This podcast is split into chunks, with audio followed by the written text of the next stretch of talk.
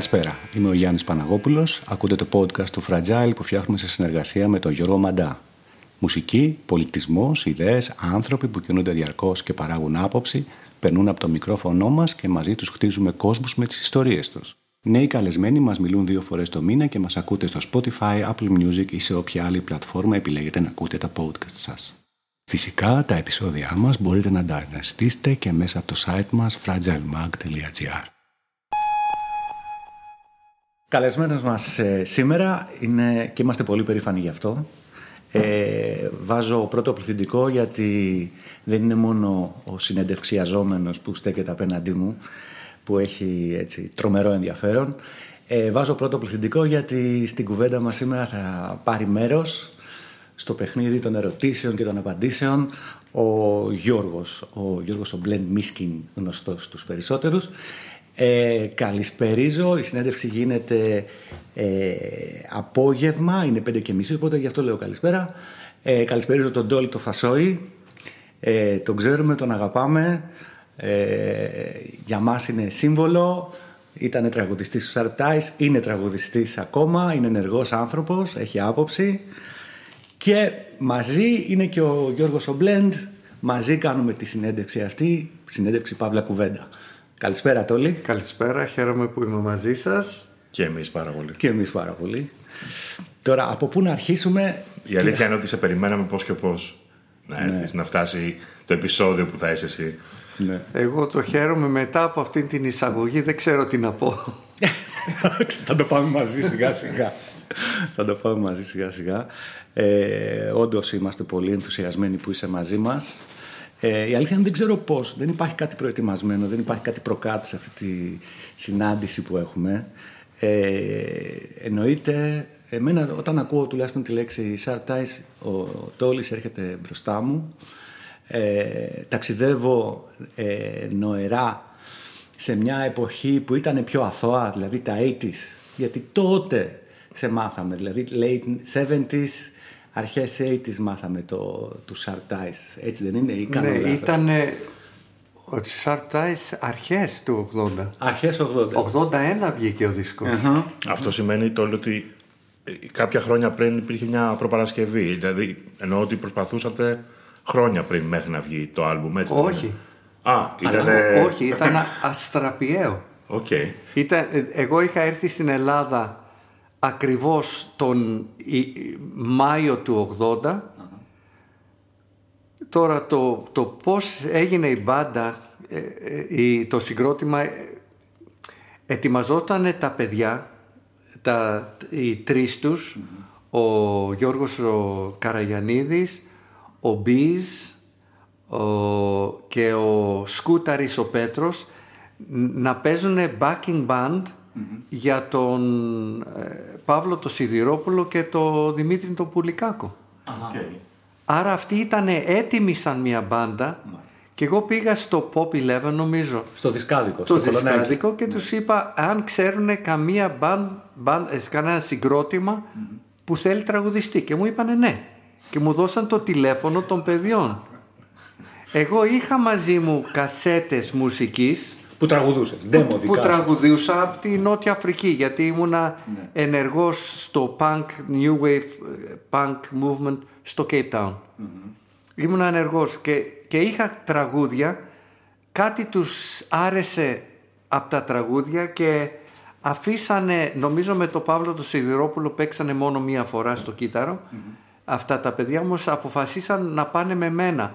Το Σεπτέμβριο που άρχισε πάλι η σεζόν παίξαμε στο Skylab. Σεπτέμβρη, Οκτώβρη, ε, βάλαμε, βάλαμε σε όλη την Αθήνα ε, αφησει μόνο με το όνομά μας Sharp Ties. Και, και, και το συγκρότημα με, με ρούχα New Wave χωρίς τίποτα να λέει.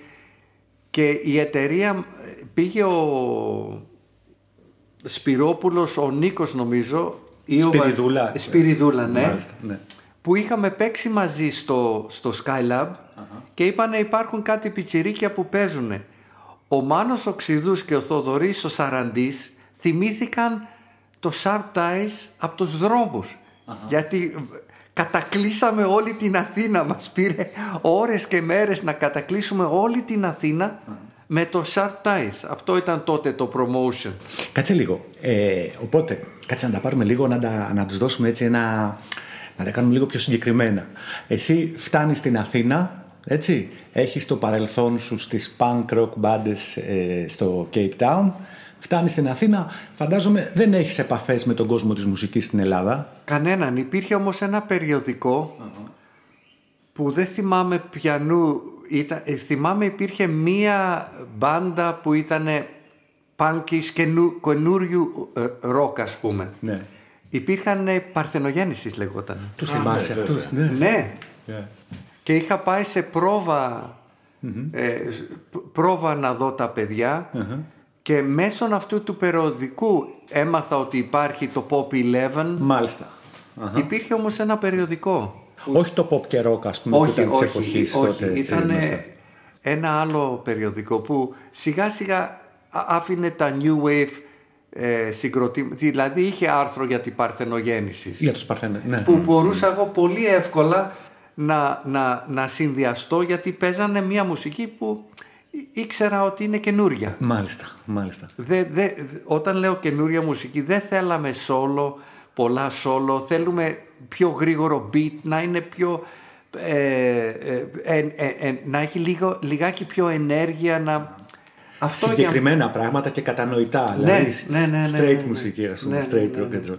Λοιπόν, οπότε αυτά τώρα τι εποχή είναι περίπου; 80 ακριβώς. 80 ακριβώς. Και μέσα σε τρεις μήνες βρίσκω συγκρότημα. μέσα σε τρεις μήνες κάνουμε δίσκο. Μάλιστα.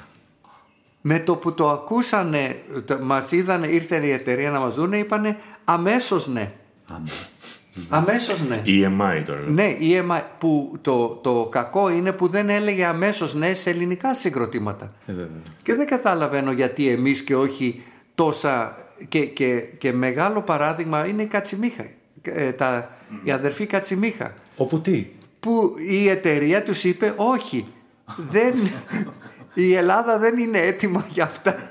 Για αυτά. Ήταν για τους Subtides. ναι, και δεν ήταν έτοιμο. Πιστεύεις ότι εκείνη την εποχή παίξατε, εί- ήσασταν, ε, παίξατε καθοριστικό ρόλο για να ανοίξει η αγ- τα αγγλόφωνα groups να υπογράφονται στις πολυεθνικές; Γιατί υπήρξε ένα ρεύμα από μπάντες που βγαίναν στις πολυεθνικές. Εγώ πιστεύω ότι δεν είμαστε, δε, βγήκανε αγγλόφωνα groups, όμως πιστεύω ότι παίξαμε ρόλο στο να βγούνε ελληνόφωνα groups.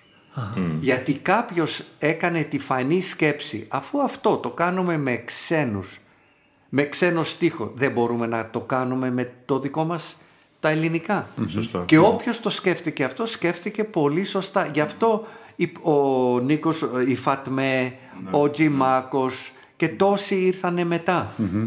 Γιατί ε, ε, τρία, ε, τρία όργανα, μπάσο, τύμπανα, μπάσο, τύμπανα και κιθάρες, μπορούσαν να πάνε χρυσό.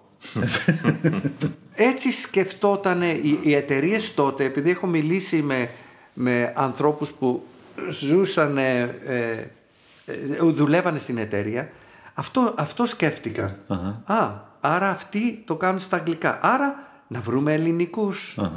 Και η ελληνική ε, ε, ελληνόφωνες μπαντ, ο Τζιμάκος, η Φατμέ, ο, ο, ο Ζιόγαλας ήταν αρκετά καλοί. Όχι αρκετά καλοί, ήταν πολύ καλοί σε αυτό που κάνανε. Και, και, και μάλιστα ο στίχος τους ε, μίλαγε για την εποχή του. Και, ο Νίκ, και, και οι δύο Νί- Νίκοι, Ζιόγαλας Πορτοκάλο. Ζιόγαλας Πορτοκάλογλου, ε, ε, ε, γράφανε για την εποχή τους. Τολί, πάμε όμως σε σένα. Γιατί Ναι. ε, οι Subtides έχουν, έχουν έτσι τη μαγεία της εξαίρεσης από την εποχή. Τι εννοώ. Ε, μπήκατε, λοιπόν έχετε μπάντα. Έχεις εύκολα, πολύ εύκολα έφτιαξες μια μπάντα. Και παίξατε στο Skylab. Το Ναι. Skylab ήταν στην πλάκα, αν δεν κάνω λάθος, έτσι. Ε; Ήταν στην πλάκα. δεν Ναι, ήταν στην πλάκα. Πες μας, θες να μας μεταφέρεις λίγο πώς ήταν εκείνη η εποχή στην πλάκα; Ναι, υπήρχε τη, την πρώτη βραδιά που παίζ- παίζουμε σαν Τσαρπτάις 1980 πάντα, έτσι; το, το 80 ε, πρέπει να είναι Σεπτέμβρη, Οκτώβρη, Νοέμβρη, μάλλον κατά το Οκτώβρη ήτανε. Την Πρώτη φορά που παίζουμε πλακώνονται όλο το κλαμπ. Και λέω, α, να είμαστε πάλι. Εδώ είμαστε. Γιατί το είχα συνηθίσει από τη Νότια Αφρική αυτό. Υπήρχαν ομάδες μέσα, μέσα στο Skylab υπήρχαν οι ροκάδες Και τα πάνε. και τα πιτσιρίκια, τα μικρά, τα, οι, οι punks. Μόκε. Οι μεν δεν γούσταραν τους άλλους, για τους, όμως δεν ήταν τόσο πολύ οι πανκάδες δεν γούσταραν τους ροκάδες, ήταν οι ροκάδες δεν αντέχανε τους πανκάδες. Και το τρόπο και το μακιγιάζ και το, και το σκουλαρίκι και τα ρούχα και...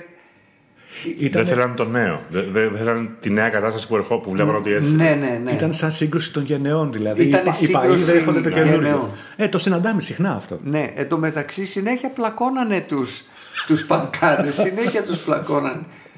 Και, και δεν μπορούσα να καταλάβω γιατί. Δεν, είχα, δεν, είχα, δεν μπορούσα να αναγνωρίσω την Ελλάδα, γιατί μόλις είχα έρθει.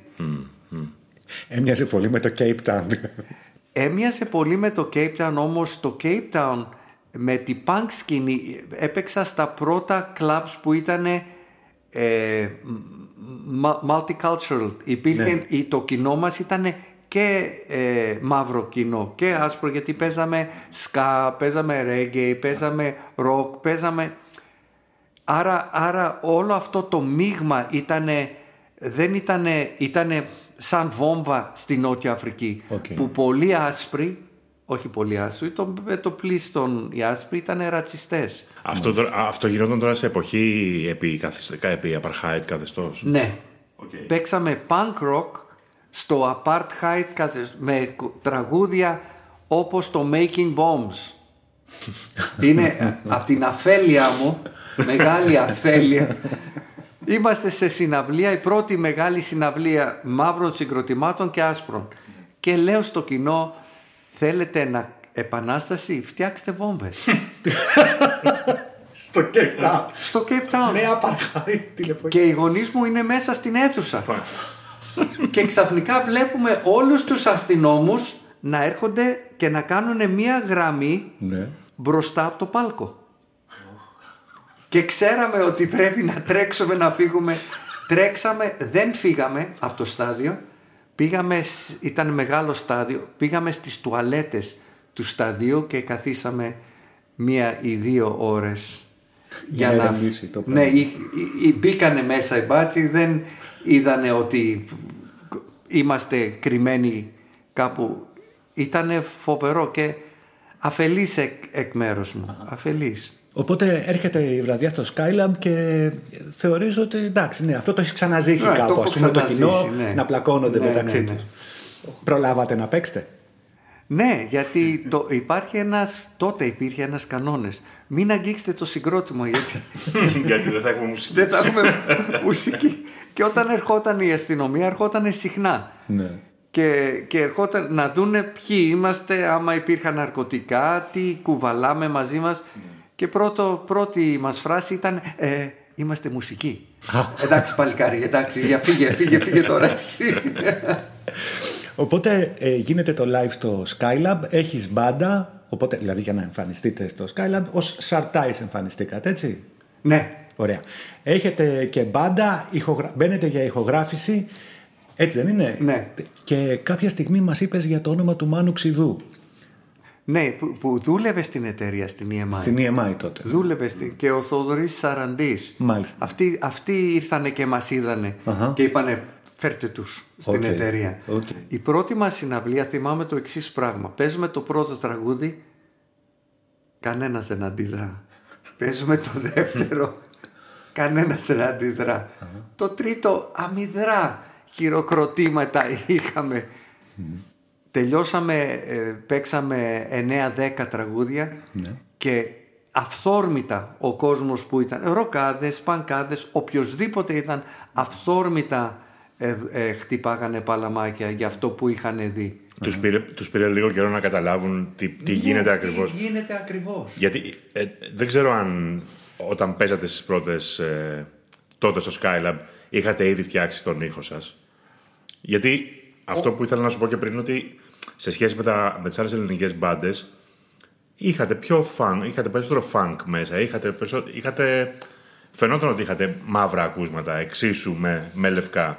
Ναι, προσέχαμε πάρα πολύ τα μπάσα, τα τύμπανα. Ναι. Να, Και ήταν χορευτική μουσική. να, ήτανε- να είναι χορευτικό, να Ναι. είναι groove, να είναι funky.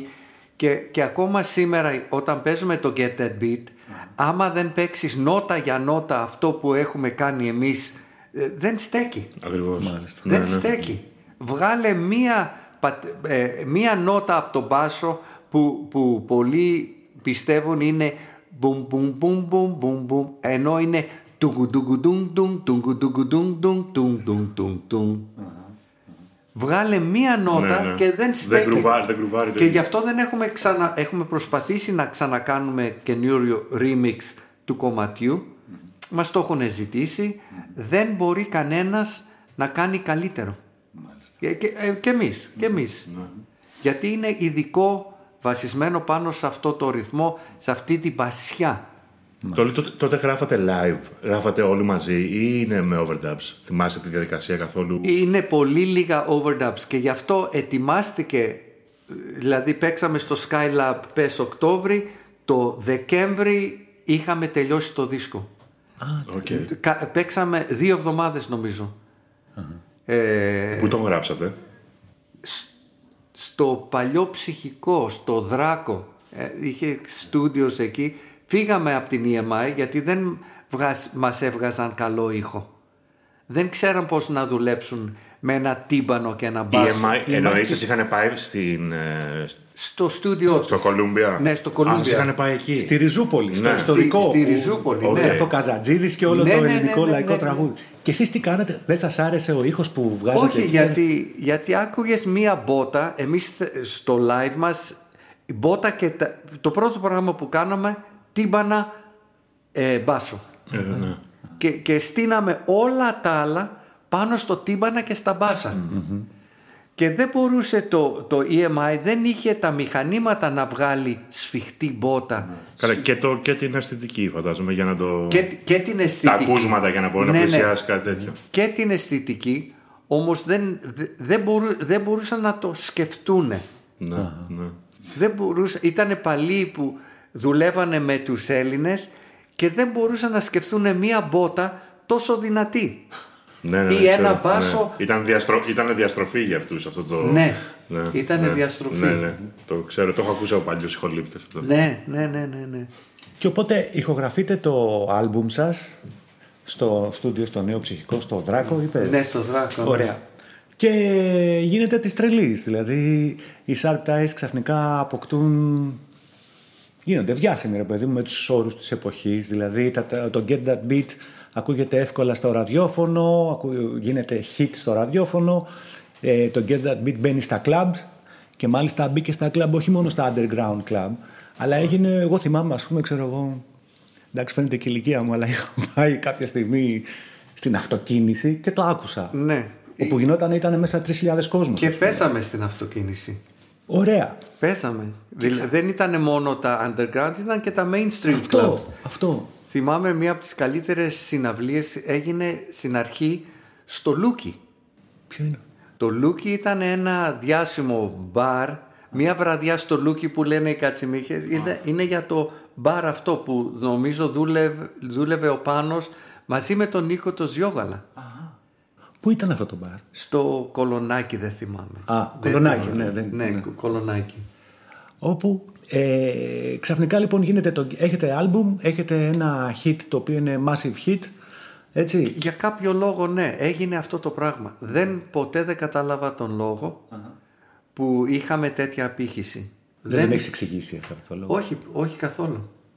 Ποτέ δεν έχω καταλάβει. Ξέρω ότι ε, ε, και στην Αθήνα όμως και στη θεσσαλονικη και εδώ πέρα η Θεσσαλονίκη ήταν πρωτιάρας, μπροστιάρα στη μουσική.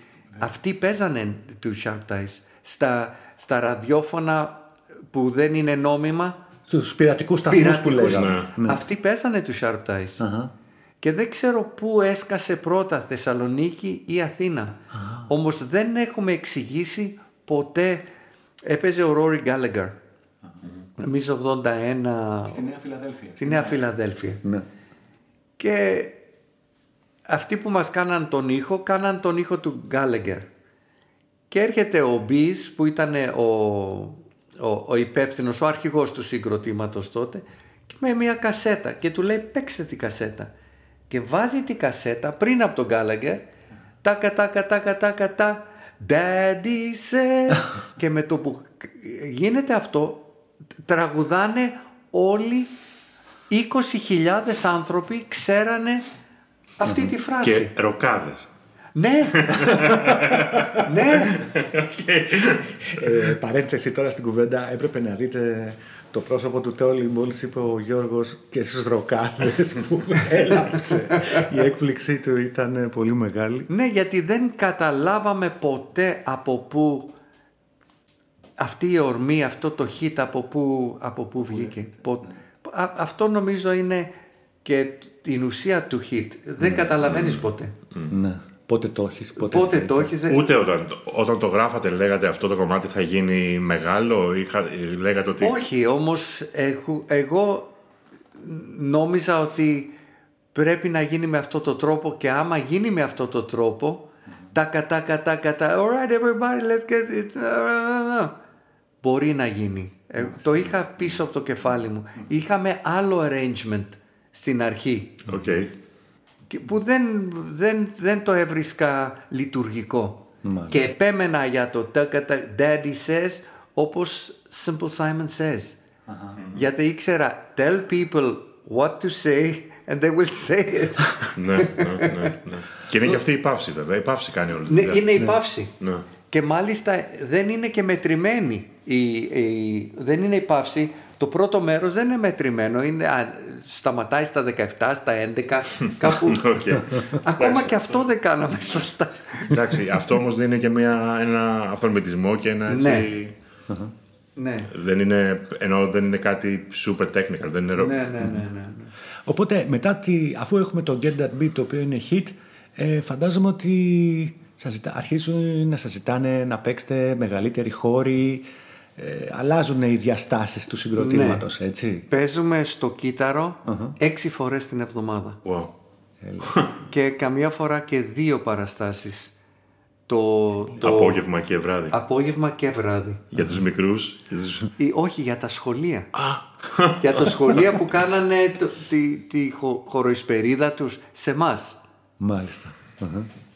Ποιες άλλες μπάντες παίζανε, ε, μπορεί να παίζαν μαζί σας εκείνη την εποχή για να καταλάβουμε λίγο το κλίμα.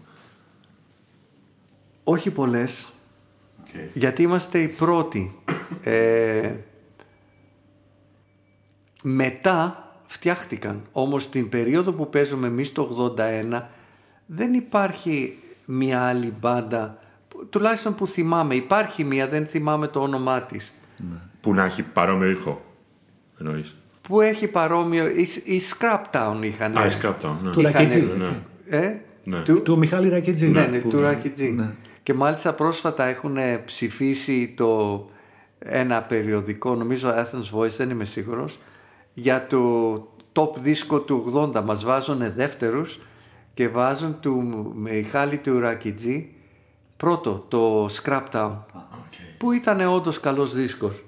Ναι, μάλιστα. Μμμ.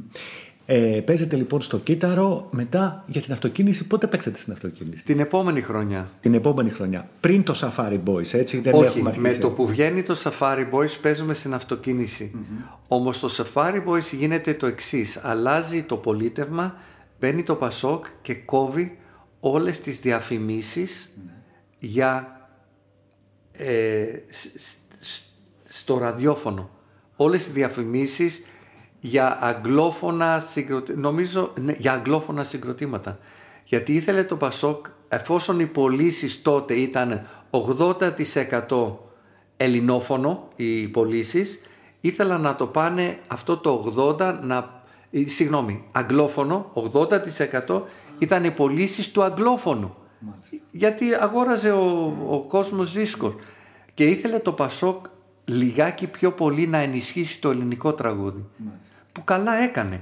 Οπότε έκοψε τα...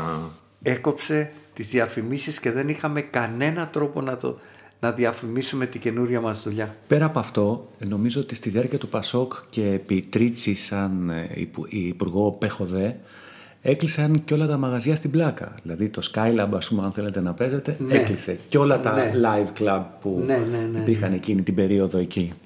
Όμως είχαμε... Δεν, δεν παίζαμε πλέον στο Skylab Ναι, καλά. γιατί προφανώς.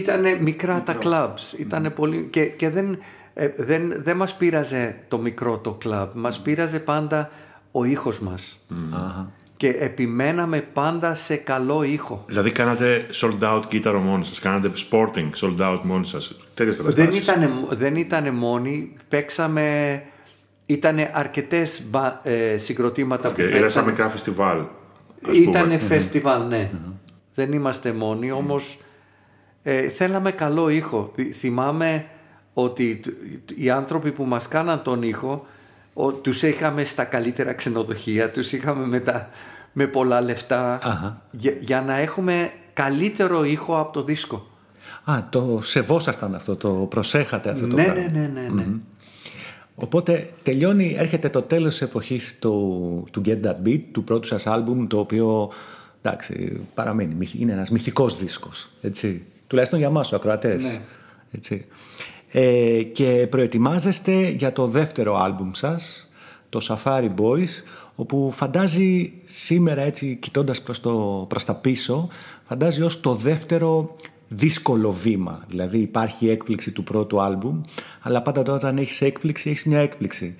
Η συνέχεια της έκπληξης είναι το θέμα φαντάζομαι. Και ετοιμάζεστε για το Safari Boys. Πώς είναι η μπάντα εκείνη την περίοδο, εσύ σε τι φάση είσαι; Βγαίνει ο Πέτρος, ο Σκούταρης, ο κιθαρίστας, με τον οποίο έγραφα. Μάλιστα. Γιατί τα πιο πολλά τραγούδια στο πρώτο δίσκο, εκτός από τα δύο, το Ties και το Making Bones, τα είχα φέρει από την Νότια Αφρική. Όμως μου φεύγει το δεξί μου χέρι. Και ξαφνικά κάνουμε πρόβες όλοι μαζί. Εγώ τις όλοι μαζί πρόβες, χωρίς να έχεις κάτι συγκεκριμένο να δουλέψεις, δεν μ' αρέσει. Μάλιστα. Δεν μ' άρεσε ποτέ ποτέ. Ανα, αναλωνόσασταν δηλαδή σε ένα, τζα, σε ένα τζαμάρισμα, ας πούμε. Ναι, Χωρίς να, χωρίς να υπάρχει αποτέλεσμα, χωρίς Ναι, να υπάρχει ή- στόχος. ήταν αναλώσιμο αυτό που κάναμε. Χωρίς, δεν είχαμε τη μελωδία, δεν είχαμε ένα ρεφρέν που λες, οκ, έχουμε τουλάχιστον ένα ρεφρέν. Οκ. Και, ήτανε, και, και θεωρώ ότι δεν πετύχαμε και το κα- κα- ε, καλή παραγωγή στο Safari Boys. Ποιος την έχει κάνει την παραγωγή; Ε, δεν θυμάμαι. Είχε ρόλο παραγωγού. Ε, Είχε, είχε ο Μπις, είχε ρόλο παραγωγού. Ε, Ενώ υπήρχε ρόλος παραγωγού που ε, έλεγχε αισθητικά Όχι, και έκανε όχι. direction, όχι, artistic όχι, direction. όχι, το αισθητικό ακόμα και σήμερα δεν υπάρχει κάποιος να ελέγχει αισθητικά γιατί άμα υπήρχε κάποιος να ελέγχει αισθητικά σήμερα πολλή μουσική, θεωρώ ότι η Ελλάδα αυτή τη στιγμή έχει τα καλύτερα θέατρα και την καλύτερη μουσική στην Ευρώπη. Πολύ ενδιαφέρον αυτό που λες. Ε, το λέω χρόνια. Άμα δούμε τε- το, το τι τραγούδια βγαίνουν καθη, καθημερινά στην Ελλάδα είναι ένα hit μετά από το άλλο. Είναι μία καλή δουλειά μετά από την άλλη. Είναι φοβερά προσεγμένα πράγματα και θεωρώ και τη δική σου δουλειά Γιώργο. τε- Έχω εκπλαγεί. Έχω, έχω εκπλαγεί για, για, για το πόσο καλό είναι και πόσο άρτιο είναι σε αυτό που κάνεις και που θέλεις να κάνεις. Πιστεύεις ότι αυτό γίνεται, καλά όχι για μένα, γιατί για, για, γενικότερα. Πιστεύεις ότι γίνεται γιατί πρέπει κάπως να καταβάλουμε διπλάσια προσπάθεια για να αποδείξουμε ότι μπορούμε να το κάνουμε; Ναι, γιατί δεν μπορούμε να είμαστε και αισθητικά να, να νοιαζόμαστε και στιχουργικά και η πα- παραγωγή. Είναι ένα πράγμα που πρέπει ο καλλιτέχνης, μόνο το καλλιτεχνικό μέρος. Και, και όλα τα άλλα πρέπει να το κάνει κάποιος άλλος. Ναι. Δεν μπορεί να είμαστε και το προϊόν και, το, και να το πουλάμε. Αυτό ε, δεν είναι δυνατόν. Εσείς είχατε μια νοοτροπία έτσι λίγο punk, DIY. Ναι, Σίγουρα. Είχα, είχαμε και ήταν και πολιτικοποιημένο η νοοτροπία μας. Δε- Δεν, δεν είμαστε σεξιστές, δεν βάζαμε... Τότε ήταν της μόδας να βάλεις γυναίκες ε, με λίγα ρούχα στο εξώφυλλο και εμείς δεν θέλαμε γυναίκες με λίγα ρούχα γιατί θεωρούσαμε ότι είναι σεξιστικό. Σας είχε προταθεί κάτι τέτοιο; Μας είχε προταθεί ναι, να, όχι για, για σεξιστικό, μας είχε προταθεί άλλο πράγμα για το εξώφυλλο. Εμείς ε, φίλοι του Πέτρου του Σκούταρη κάναν το εξώφυλλο. Ωραία. Πάντως το εξώφυλλο είναι πάρα πολύ όμορφο. ας Ναι. πούμε, Για, την εποχή. Για ποιο λέτε τώρα. Και, τα δύο. Και, και το Safari Boys είναι ωραίο εξώφυλλο. Ναι, αλλά μιλάμε νομίζω για το πρώτο πα- άλμπουμ πάλι, έτσι δεν είναι; Για το, για το πρώτο, ναι. Και, και το δεύτερο είναι ένα video game. Αχα. Το Ναι, Safari ναι, Boys ναι, είναι σαν video game. Είναι ενδιαφέρον τουλάχιστον. Κάτι προσπαθούμε να πούμε. Τολί, κάποια στιγμή λοιπόν μας λες ότι ε, χωρίζεις με τον Πέτρο το Σκούταρη. Τι έγινε τότε, γιατί χωρίσατε; είναι, είναι η κατάρα το να είσαι τραγουδιστής. Ο Πέτρος ήταν, ήταν μεγάλο ταλέντο. Όμως χωρίς να κάνω τίποτα εγώ, ο τραγουδιστής παίρνει τα εύσημα. Είναι, είναι σαν να έχεις μια ομάδα μπα- μπάλα, να παίζεις μια ομάδα ποδοσφαίρου. Ο center for θα βάλει τα γκολ. Δεν θα, δεν θα, η προσοχή δεν θα πάει, βέβαια σήμερα η προσοχή πάει στην, στην άμυνα, γιατί ξέρουμε πλέον ότι οι άμυνες, οι γερές άμυνες και οι πολύ γερές αμυντικές μεσαίες γραμμές βγάζουν το, το παιχνίδι. Τότε όμως δεν μπορούσαν δεν, δεν μπορούσε ο Πέτρος πάρα πολύ ε, να δεχτεί ότι την προσοχή του κόσμου ε, ερχόταν προς το μέρος μου. Ήτανε, α- αυτό νομίζω ήταν το βασικό. Και πώς ρε παιδί μου, δηλαδή μια ιστορία που είχατε στήσει από την αρχή, η οποία και έχει μια επιτυχία, έχει ένα, έχει ένα καλλιτεχνικό περιεχόμενο σίγουρα, ε, φέρνει το φρέσκο στην ελληνική δισκογραφία. Πώς αποφάσισε ρε παιδάκι μου έτσι απλά να φύγει, αν καταλαβαίνω Γιατί καλά; είμαστε 24 ετών τότε εντάξει, οκ. με τα μυαλά αυτά. Οκ. Μμμ. Νόμιζε ότι θα μπορούσε να κάνει άλλο είδος δου- δουλειά με άλλο συγκρότημα να είναι πιο ροκάδικο. Μπορεί, θεωρώ το δεύτερο, ότι με θεωρούσε πολύ pop. Μάλιστα. Με θεωρούσε pop. Δεν είχα τα δερμάτινα, δεν είχα το ένα, δεν είχα το άλλο. Και, και πάλι έκρινε ε, με βάση τα ρούχα, με βάση τη- την αισθητική μου που Ναι. Εντάξει, δεν μπορώ να φανταστώ ότι σε εκείνη την ηλικία, εκείνη την εποχή, με τόσο ξαφνική επιτυχία, είχατε κάποιο έτσι στρατηγικό, επιχειρηματικό πλάνο. Φαντάζομαι ότι πηγαίνατε λίγο αυθόρμητα και παρορμητικά ε, και λειτουργούσατε και λίγο συναισθηματικά Ναι, ναι. μεταξύ σας. και γι' αυτό έφυγε. Ναι. Γι' αυτό έφυγε. Οπότε έρχεται, για να ξανάρχομαι στο Safari Boys, Ναι. επειδή ε, για μένα είναι ένα παρεξηγημένο άλμπουμ. Εμένα μου άρεσε πάρα πολύ σαν δίσκος. Ναι. Έτσι.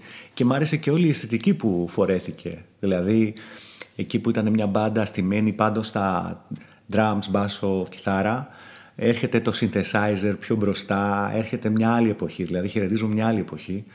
Και θεώρησα ότι όλο αυτό το πράγμα είναι μια καλλιτεχνική επιλογή. Δεν ήταν μια επιλογή η οποία ήταν αναγκαστική. Ήτανε, ήτανε καλλιτεχνική, όμως το να δουλεύεις, πάλι το λέω, σαν συγκρότημα όλοι μαζί βάζουμε το μικρή μας πινελιά, δεν δούλεψε γιατί εγώ δούλευα καλά με το Πέτρο. Μάλιστα. Ήτανε πολύ γρήγορος, άλλαζε τα κόρτα, μου έδινε ένα ριφ. εν- Μάλιστα, είχε αυτή τη μαγιά. ας πούμε. Είχε αυτή τη μαγιά και τα πιο πολλά τραγούδια τα έχουμε δουλέψει μαζί. Μμμ, μμμ, μμμ. Οπότε, σε τι φάση σε βρίσκει το Safari Boys, στο προσωπικό, δηλαδή, εσύ πώς αισθάνεσαι εκείνη την περίοδο, την περίοδο που βγαίνει το Safari Boys ή στη διάρκεια των ηχογραφήσεων; Αχ, Εγώ ήθελα να κάνουμε ένα πιο καλλιτεχνικό δίσκο. Δεν το καταφέραμε να το κάνουμε. Ε, ήθελα μεγαλύτερες μελωδίες. Είχαμε από την Αμερική ε, μ- μία γνώμη γιατί δεν βάζετε keyboards και βάλαμε keyboards στο, στο Safari Boys όμως δεν το θεωρώ ένα πετυχημένο άλμπουμ όταν ακούσαμε τα μετά από χρόνια τα, τα demos πως παίζαμε στο στούντιο όταν τα ακούσαμε ήταν 100 φορές καλύτερα Γιατί δεν βγήκε αυτό στο άλμπουμ; Α, συγγνώμη Τόλι, συγγνώμη. Ναι. Να πάμε λίγο, λίγο, ελάχιστα πιο πίσω. είπες ότι ήρθε- ήρθε μια γνώμη από την Αμερική να βάλετε περισσότερα synthesizer. Κάτσε, πώς ήρθε αυτή η γνώμη; Σας ακούσανε στην Αμερική; Μας ακούσαν στην Αμερική. Ποιοι, Είμαστε... πότε; Το 81 πήγε ο, ο Γιάννης ο Κουτουβός. Α, Ο Γιάννης ο Κουτουβός ήταν, ήταν, ε, δούλευε στην EMI και ήταν υπεύθυνο του heavy metal ρεπερτορίου της EMI νομίζω και στο heavy metal το περιοδικό. και, και, και έγραφε στο περιοδικό ε, και είχε πάρει το δίσκο στη, στη Καλιφόρνια στο Capitol Records που ήταν Headquarters. στο headquarters. All right. το headquarters. Μ' αρέσει η προφορά του το λοιπόν. Συγγνώμη. ναι. και, και του είπανε «Α, αυτούς θα θέλαμε αυτή τη στιγμή έχουμε τους cars Αχα. ή πάμε να, να τους φτιάξουμε τους cars γιατί βάλτε keyboards εκεί για να δούμε αυτό σαν alternative Ακούγεται αρκετά μεγάλο αυτό για την εποχή, έτσι. τι; Άμα ε, λέει Capital έχουμε τους Cars ε, και παράλληλα φτάνουν και οι Sharp Ties από την Ελλάδα ας πούμε βάλτε τους keyboards για να ναι, δούμε εί- αν... εί- είμαστε από τα πρώτα συγκροτήματα που γράφτηκαν κάτι για μας στο Billboard το περιοδικό. Ναι, Ο δίσκος είχε, ε, ε, είχε γίνει license από την EMI της Αμερικής, κάτι τέτοιο, δηλαδή όχι τον πουλάγανε και εκεί. Όχι, όχι, όχι. Θα... Το κάναμε με το τρίτο μας δίσκο Ναι. που είναι ο πιο εμπορικός που έχουμε κάνει που πάλι δεν με βρήκε σύμφωνο Ο τρίτος είναι το 86-87. το 84 νομίζω 84. δεν με βρήκε σύμφωνο δεν, δεν, ποτέ δεν θεώρησα ότι το εμπορικό είναι κάτι που μπορώ να εξυπηρετήσω ε, θ- θ- ήθελα πάντα να, να είναι περίεργη η μουσική. Και το εμπορικό δεν, δεν το έχω περαιτήσει το εμπορικό σκέλος των, σα- δεν, δεν το περέτησα ποτέ καλά. Ένιωθες εκείνη την εποχή εσύ ότι είχατε πολλά... Είχατε αρκετούς ανθρώπους τριγύρω σας που σας λέγανε τι είναι καλό για σας και τι θα είναι καλό να γίνει για όλους και ότι για να πετύχει πρέπει να το αλλάξουμε προς τα εκεί και να... Ναι, λέγανε όμως όλοι το ίδιο πράγμα. Πρέπει να, να, να το λέμε στα, στη μουσική όταν βάζεις ζάχαρη είναι ζαχαρένια keyboards και strings και... Ενώ εγώ πίστευα πρέπει η, η, η μουσική να, να, να βγαίνει από την κοινωνική πραγματικότητά της. Α, μάλιστα.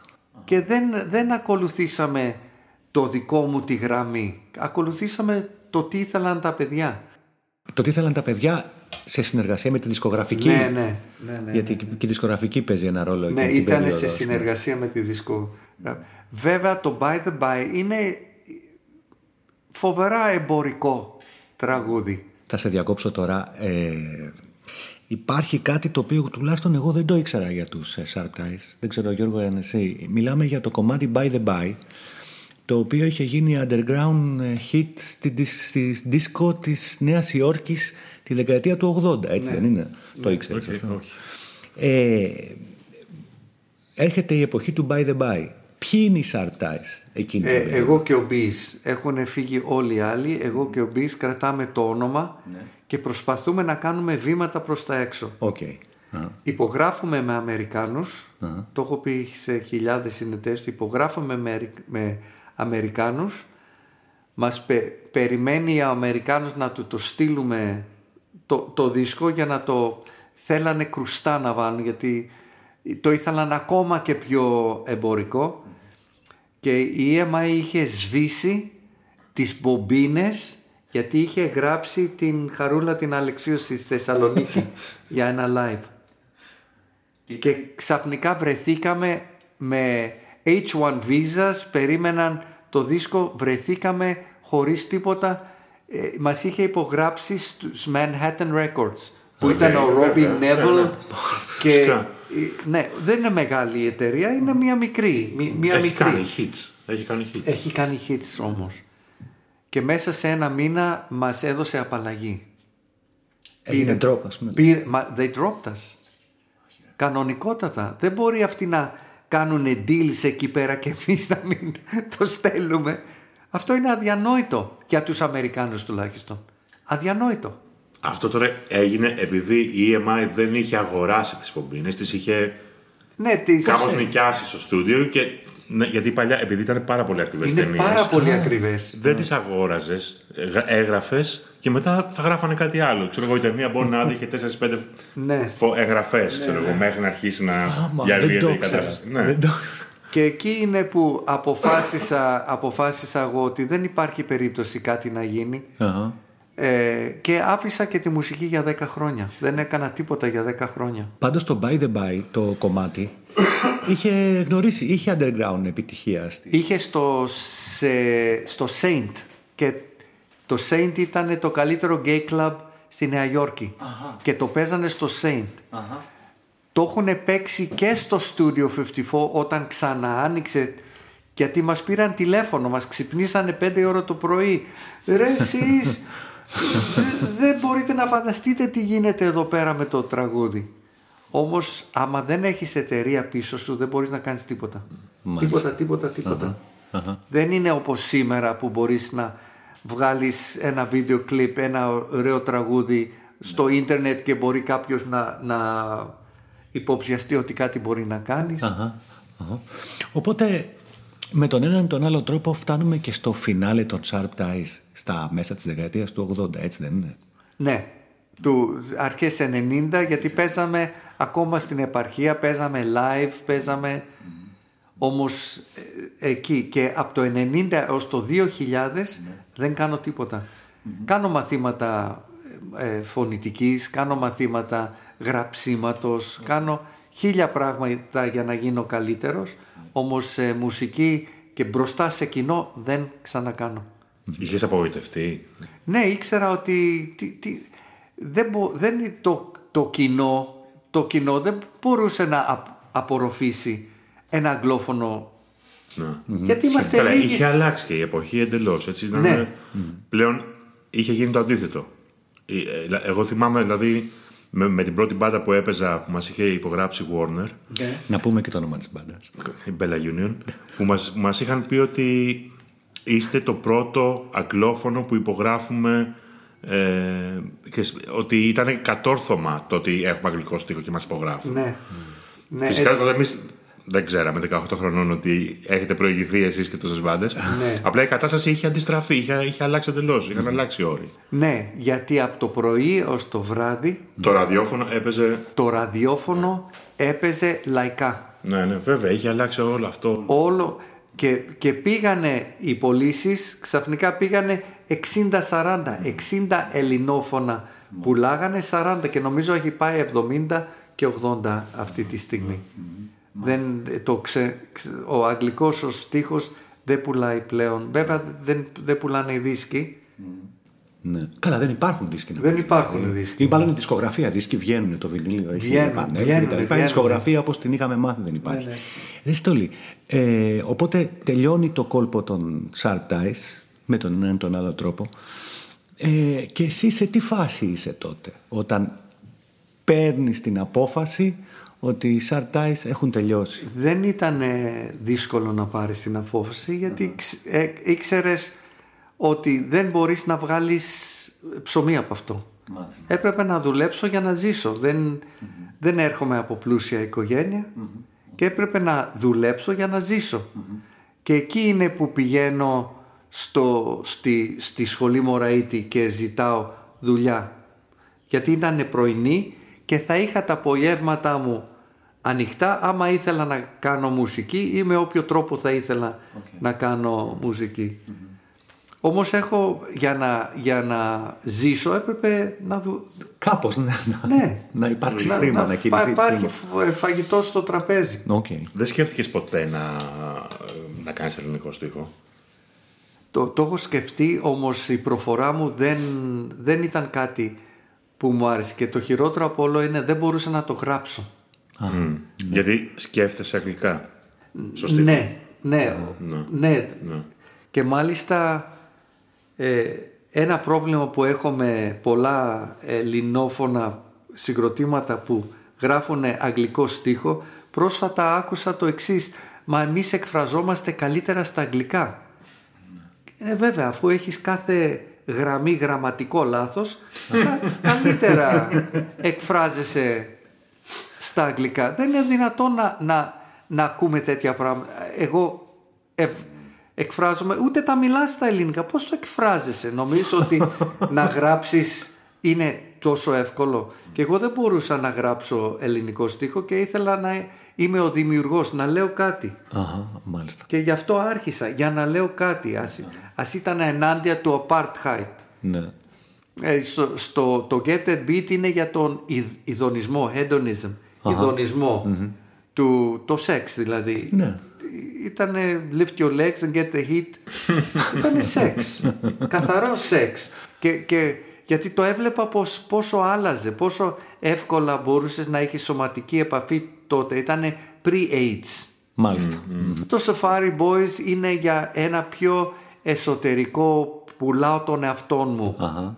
και με ποιους τρόπους. Το By the By ήταν ένα pop album χωρίς τη σκέψη που θα έπρεπε να είχε ένα τέτοιο ε, album. Τόλι, ε, έκανες το ταξίδι από το Cape Town στην Αθήνα, έκανες τους Sharp Ties, κάνατε τους Sharp Ties, έχετε την επιτυχία που είχατε. Ε, στο διάστημα των Sharp Ties δεν σκέφτηκες να φύγεις στο εξωτερικό; Δηλαδή να κυνηγήσεις μια καριέρα στη μουσική εκτός Ελλάδας; Το, σκεφ, το σκέφτηκα και πιο πολύ όταν ήμουνα στην Αμερική. Όμως είδα πώς δουλεύουν τα πράγματα στην Αμερική. Αυτοί θα με παίρνανε οι Αμερικάνοι και, και μάλιστα δούλεψα σαν στιχουργός. Θα με παίρνανε μόνο για το στίχο. Γιατί έχουν 100.000 άλλες καλύτερες φωνές. Εάν όμως ερχότανε ο Μπίζ από την Ελλάδα και ετοιμάζαμε κομμάτια στο Hollywood θα μπορούσαμε να είχαμε κάποια ευκαιρία. Δεν ήρθε κανένας στο Hollywood μαζί μου. Κανένας. Πότε έφυγες στο Hollywood; 87 νομίζω. ε, Νομίζω 87. και ο λόγος να πας στο Hollywood ποιος ήταν τότε; Ε, να δω τι- πώς είναι τα πράγματα. Στη μουσική. Στη έχοντας μουσική. τη μουσική μπροστά. Στη μουσική, σαν ναι. προμετωπίδα. ας Ναι. πούμε. Μάλιστα. Αχα. Ναι. Τα Και, είδες. και, και είδα τι, τι γινόταν, γυρίζω πίσω. Δεν έρχεται κανένας βέβαια, δεν με ακολουθεί στο Hollywood και πιο πολύ ήθελα τον Biz που ήταν ο παραγωγός. Μάλιστα. Και γιατί είχαμε ελεύθερα στούντιο από τις 12 το βράδυ έως το πρωί γιατί δούλευε ένας φίλος μου ο Δημήτρης, ο Πανόπουλος νομίζω λέγεται που κάνει, κάνει και αυτός κάτι τώρα κάνει instrumental music και, και, και είχαμε στούντιο όμως έπρεπε να είχαμε και παραγωγό. Και δεν ήρθε κανένας. Και όταν ήρθα από την, από την Αμερική τους είπα αυτό που είδα είναι το, το και το Θέλω να μας πεις και εμάς το, το και το; ναι Τι κοίταξε είναι, ποια είδα, είδα η, η χορευτική μουσική. Είδα ότι είναι φοβερά χορευτικό πλέον το, ό, όλη, όλη, όλη η, η μουσική είναι πολύ πιο χορευτικό. Είδα καλλιτεχνικό. Είδα ότι οτιδήποτε κάνανε ας ήταν το πιο εμπορικό ή το πιο σοβαρό είχε μια καλλιτεχνική υπόσταση. Κάτι που δεν είχαμε εμείς. Ε, α- αυτά, αυτό ήταν το μεγαλύτερο πράγμα. Ε, οι δικοί μας θέλανε να πάνε σε ένα πιο παλιωμοδίτικο ρο- κάδικο και εγώ ήθελα να πάω σε πιο καινούριο πράγμα. Και μάλιστα γι' αυτό το λόγο δεν δούλεψα πάλι με τους Artists. Μάλιστα. Δεν δούλεψα μα- γιατί πιστεύανε ότι πρέπει να πάρουμε άλλη κατεύθυνση. Μάλιστα. Ε, και δεν ξαναδούλεψα ποτέ μαζί τους. Ο Καρβέλας πώς προέκυψε στους Sharp Ties. Χρειαζόμαστε κιμπορντίστα. Μάλιστα. Αυτό ήταν με τους, μετά, μετά το 80, 82 νομίζω. 82, ναι. Και δεν είχαμε κιμπορντίστες τότε. Πόσοι κιμπορντίστες υπήρχαν στην Αθήνα; Πόσοι κιθαρίστες, πόσοι μπασίστες; Τους ξέραμε όλους. Και ήταν χαΐστας. Ήρ- Ήρθε μέσα με το δερμάτινό του το παντελόνι. Αου, αου. Ε, και έπαιξε μαζί μας. Το Safari Boys αυτός Ναι, είναι- Αυτός παίζει πλήκτρα. αυτός παίζει πλήκτρα. Όμως και πάλι ήθελε να τραβήξει άλλη γραμμή ο Καρβέλας. Και, και ξέρουμε... Φάνη την τράβηξε. Ναι. Φάνη την τράβηξε ο άνθρωπος. Ναι, ναι, ναι. ναι. Ο, ο Καρβέλας δεν είχε μια μπάντα που λεγόταν Τάξη. Ναι. Και έπαιζε drums. Όχι, τρα, τραγουδούσε και πιάνο, keyboards. Okay. Και από εκεί... Εντάξει, ταλαντούχος άνθρωπος. Ναι, ναι, ναι. Ναι, ναι είναι ταλαντούχος. Ό,τι και να πεις ναι, επιλογές είναι αυτές. Ναι. ναι, ναι. Πάντως το ταλέντο υπάρχει. Ναι, ναι. Φαίνεται. Ναι, ναι. Ε, Τόλι, από τη μουσική αποσύρθηκες για μία δεκαετία, ναι. μας είπες. Ε, και πώς έτσι ξαναμπήκες σε όλη αυτή τη διαδικασία; Μάλλον δεν έφυγε ποτέ. Δηλαδή... όχι, δεν έφυγε ποτέ. Ε, η ανάγκη γιατί, της μουσικής και της έκφρασης. Γιατί βαρέθηκα να βάζω το φταίξιμο στο συγκρότημα στο παραγωγό μου, στην εταιρεία, στην Ελλάδα. Μάλιστα. Βαρέθηκα να κάνω αυτό το πράγμα και είπα θα το ξαναστήσω και όπου πάει. Μάλιστα. Δεν πήγε πολύ μακριά όμως το ξανάστησα το πράγμα. Έπαιξα live, έκανα τραγούδια, ε, έκανα δύο προσωπικούς δίσκους. Ναι. Γιατί είπα δεν μου φταίει κανένας, πήγα δε από το 1990 και έκανα ψυχανάλυση Ωραίος. για 10 χρόνια για να μπορεί πλέον να, να πω δεν μου φταίει κανένας. Δεν με ενδιαφέρει πώς είναι η Ελλάδα. Εγώ θα κάνω αυτό που θελω Δηλαδή το βασικό κέρδος sorry, της ψυχαναλυτικής διαδικασίας ήταν ότι να φτάσει στο σημείο να πεις ότι δεν μου φταίει κανένας. Ναι, έτσι. ναι παίρνω τις ευθύνες μου Ναι. και άμα δεν έχω παρουσία στη δισκογραφία είναι επειδή εγώ δεν την έκανα την παρουσια Και κάνω το πρώτο προσωπικό δίσκο, Ναι. κάνω και το δεύτερο, το πρώτο έγινε με, το, με τον Βαγγέλη, δεν θυμάμαι το επιθετό του, όμως ήμουνα very involved, ήμουνα ε, ε, εκει Και ο δεύτερος έγινε με το Μουράτογλου, το Μάκη, θεωρώ ότι είναι καλοί δίσκοι. Οκ, ναι. Οκ, μπορεί να είμαι ο μόνος στην Ελλάδα που το θεωρεί. Δεν με νοιάζει όμως, με νοιάζει ότι κανένας δεν μου φταίει. Μπράβο. Ούτε η Ελλάδα μου φταίει, ούτε τίποτα. Ευχαριστούμε πολύ τώρα. Ε, με αυτά και μετά. Ευχαριστούμε ενώ για αυτή την Ναι. συμβουλή. Ναι.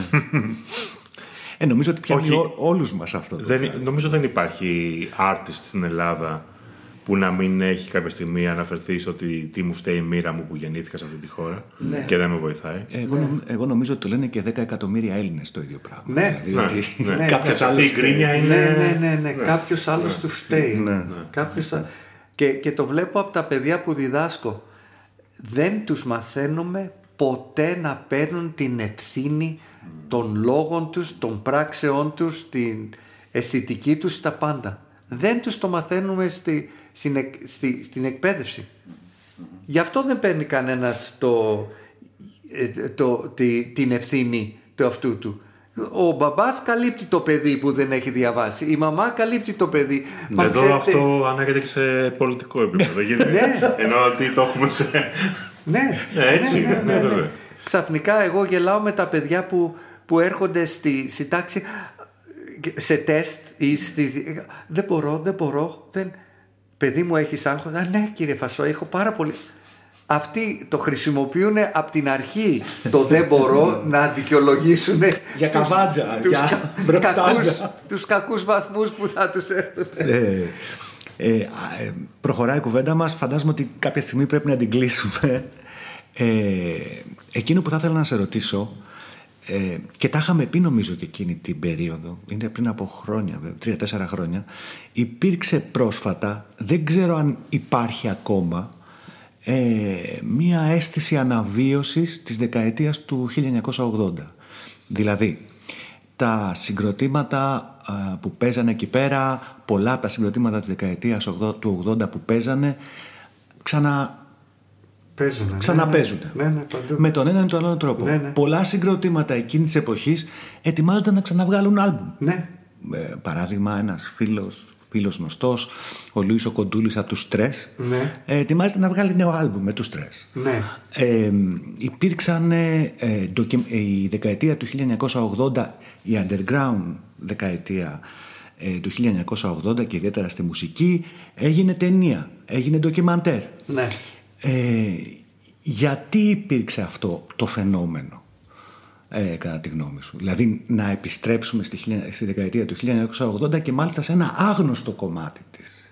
Νομίζω ήταν το τέλος της μουσικής όπως τη ξέρουμε. Δηλαδή; Ε, οι εταιρείες σταμάτησαν να παίζουν. Ήταν τα τελευταία χρόνια της ευημερίας. Ας, ας το πούμε έτσι. Σταμάτησαν οι εταιρείες να τρέχουν και ευτυχώς που σταμάτησαν να τρέχουν γιατί πολλές φορές δεν ξέραν και τι κάνανε. γιατί τρέχουν. Ναι, ναι.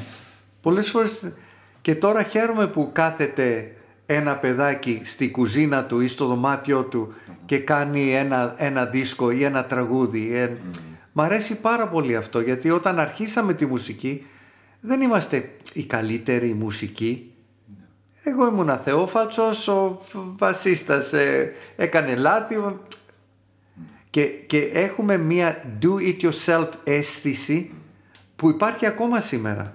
Που, που υπάρχει σήμερα. Ναι. Που μπορείς να πάρεις να κάνεις αυτό που θέλεις με τη μουσική που θέλεις. Okay. Πιστεύεις ότι τα, τα 80's στην Ελλάδα που έχει περάσει, ξέρεις, όλη αυτή το, τη φάση της δικτατορίας που έχει βγει από όλο αυτό στα 70's, δηλαδή δεν έχει καταφέρει αυτά που έχει καταφέρει η υπόλοιπη Ευρώπη στα 60's και τα 70's. Πιστεύω ότι τα 80's μπορεί να σημαίνουν λίγο ό,τι σημαίνουν για τους άλλους τα 60's, δηλαδή να είναι μια αφετηρία. Μπορεί, μπορεί. Αυτό είναι ε, εύστοχο αυτό που λες. Γιατί έρχεται μετά από την μεταπολίτευση. Δηλαδή είναι μια εποχή που επιτέλους μπορούμε να κάνουμε πράγματα ελεύθεροι και να, ναι, ναι, ναι, και να δοκιμάσουμε πράγματα. Ναι. Και, και, και, και κοινωνικά που μπορεί να είμαστε πιο ελεύθεροι. Και μπορούμε να κοιτάξουμε και προς τα έξω, να πάρουμε ιδέες, να δεν νιώθουμε τόσο αποκλεισμένοι. Ναι, μόνο που αισθάνομαι πάντα ότι δεν είχαμε βοήθεια. Δεν είχαμε βοήθεια από το κράτος, υπήρχαν μερικά θέματα που θα έπρεπε στο 80 είναι μια χαμένη ευκαιρία για μένα να θέσουμε μερικές βάσεις να, να γίνει η Ελλάδα πιο ανθρώπινη να, ε, και τέτοια. Είναι χαμένη η ευκαιρία όμως θεωρώ ότι ο, ένας από τους λόγους που πήγαμε σε αυτό το πολύπλευρο μουσικό ε, έκφραση ήταν επειδή τελείωσε η Χούντα και πήγαμε, και πήγαμε κάπου αλλού. Μάλιστα. Ε, η κουβέντα με τον Τόλι Φασόη κάπου εδώ τελειώνει, ολοκληρώνεται. Δεν νομίζω ότι κλείνει με την έννοια του λέμε αντίο. Νομίζω ότι κλείνει ένας κύκλος και μπορεί να ανοίξει και ένας καινούριος πολύ σύντομα με τον έναν ή τον άλλον τρόπο. Ο Τόλης Φασόης είναι ένας άνθρωπος έτσι που μας πλημμύρισε με το λόγο του και το συνέστημά του και την αυθεντικότητά του στη διάρκεια της συνομιλία μας. Τον ευχαριστούμε. Να είστε καλά παιδιά. Πάρα πολύ ευχαριστούμε. Ε, ελπίζουμε να τα ξαναπούμε σύντομα. Ελπίζω, ελπίζω Γιάννη. Ναι. Και κάπου εδώ πέρα ολοκληρώνεται ένα ακόμα ε, podcast του Fragile. Ε, ελπίζουμε να το ευχαριστηθήκατε όσο το ευχαριστηθήκαμε κι εμείς, όσοι ακούσατε την κουβέντα που κάναμε τον Τόλι Φασόη, τα λέμε σύντομα σε 15 μέρες. Καλή συνέχεια. Να είστε καλά.